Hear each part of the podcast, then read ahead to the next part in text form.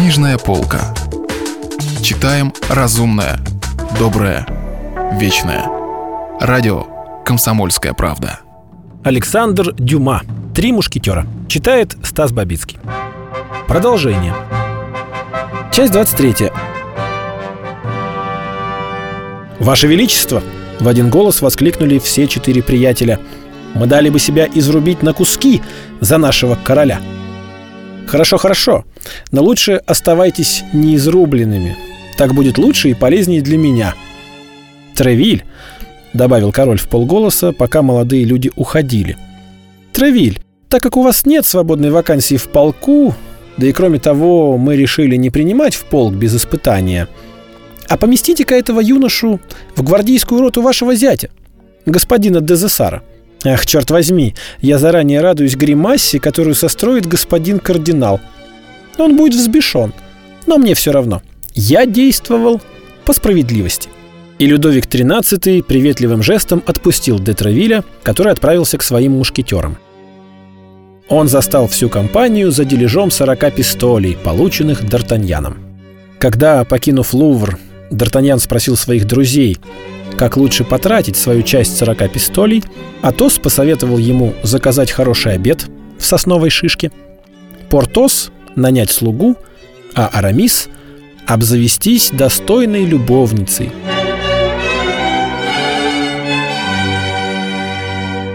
Обед состоялся в тот же день, и новый слуга подавал к столу. Обед был заказан Атосом, а лакей рекомендован Портосом — то был пикардиец, которого славный мушкетер нанял в тот же самый день. Он увидел его на мосту Латурнель, где планше, так звали слугу, плевал в воду, любуясь разбегающимися кругами. Портос утверждал, что такое занятие свидетельствует о склонности к созерцанию и рассудительности. Поэтому, не наводя дальнейших справок, увел его с собой. Важный вид дворянина – к которому, как предполагал Планше, он поступает на службу, прельстил его невероятно. И он был несколько разочарован, увидев, что место уже занято. Портос объяснил ему, что дом его, хотя и поставленный на широкую ногу, нуждается только в одном слуге. И Планше придется поступить к Д'Артаньяну. Однако, прислуживая на Перу, который давал его новый господин, и видя, как тот, расплачиваясь, вытащил из кармана горсть золотых монет – Планше решил, что счастье его обеспечено. Он пребывал в этой уверенности вплоть до окончания обеда, остатками от которого вознаградил себя за долгое воздержание. Но вечером, когда он постилал постель своему господину, блестящие мечты Планше рассеялись. Во всей квартире, состоявшей из спальни и передней, была единственная кровать – Поэтому Планше улегся в передней на одеяле, взятом с кровати Д'Артаньяна. А Гасконцу с тех пор пришлось обходиться без него.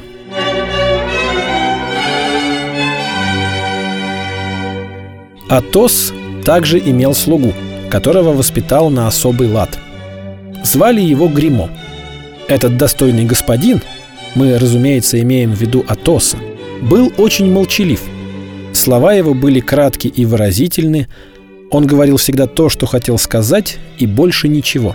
Никаких прикрас, узоров и красот. Хотя Атосу было не более 30 лет, и он был прекрасен телом и душой, никто не слышал, чтобы у него была возлюбленная. Его сдержанность, нелюдимость и неразговорчивость делали его почти стариком. Поэтому, не считая нужным менять свои привычки, мушкетер приучил Гримо исполнять его требования – Слуга повиновался простому знаку или легкому движению губ. Случалось, правда, что Гримо, полагая, что уловил желание господина, бросался исполнять их и делал как раз обратное тому, что хотел Атос. Тогда Атос пожимал плечами и без малейшего гнева колотил слугу. В такие дни он бывал несколько разговорчивее. Портос, как мы уже успели узнать, был прямой противоположностью Атоса. Он не только много разговаривал, но разговаривал громко. Надо, впрочем, отдать ему справедливость. Ему было безразлично, слушают его или нет. Портос разговаривал ради собственного удовольствия. Он говорил решительно обо всем, за исключением наук, ссылаясь на глубокое отвращение, которое, по его словам, ему с детства внушали ученые. Вид у него был не столь величественный, как у Атоса. Он прилагал поэтому все усилия, чтобы превзойти его хотя бы богатством своего одеяния.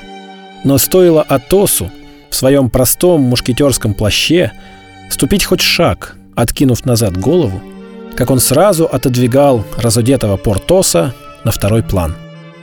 Портос в утешение себе наполнял приемную господина де Тревиля и караульное помещение Лувра громогласными рассказами о своих успехах у женщин, чего никогда не делал Атос. В последнее время, перейдя от жен прославленных военных к баронессам, Портос прозрачно намекал на какую-то иностранную княгиню, увлекшуюся им –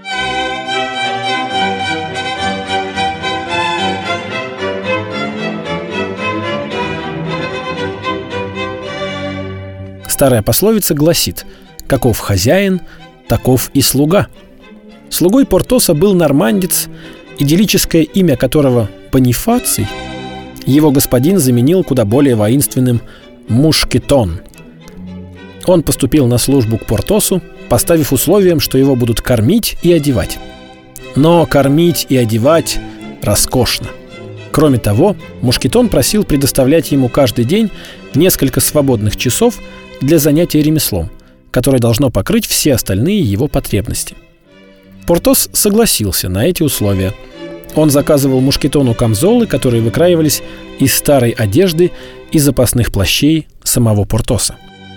Что касается Арамиса, то лакея его звали Базен. Ввиду того, что господин его надеялся принять когда-нибудь духовный сан, слуга был неизменно одет в черное – это был бериец, лет 35, кроткий, спокойный, толстенький. В свободное время он посвящал чтению духовных книг и умел в случае необходимости приготовить обед, состоявший всего из нескольких блюд, но зато отличных. В остальном Базен был нем, слеп и глух, и верность его могла выдержать любое испытание. Теперь Познакомившись хотя бы поверхностно и с господами, и с их слугами, перейдем к жилищу каждого из мушкетеров.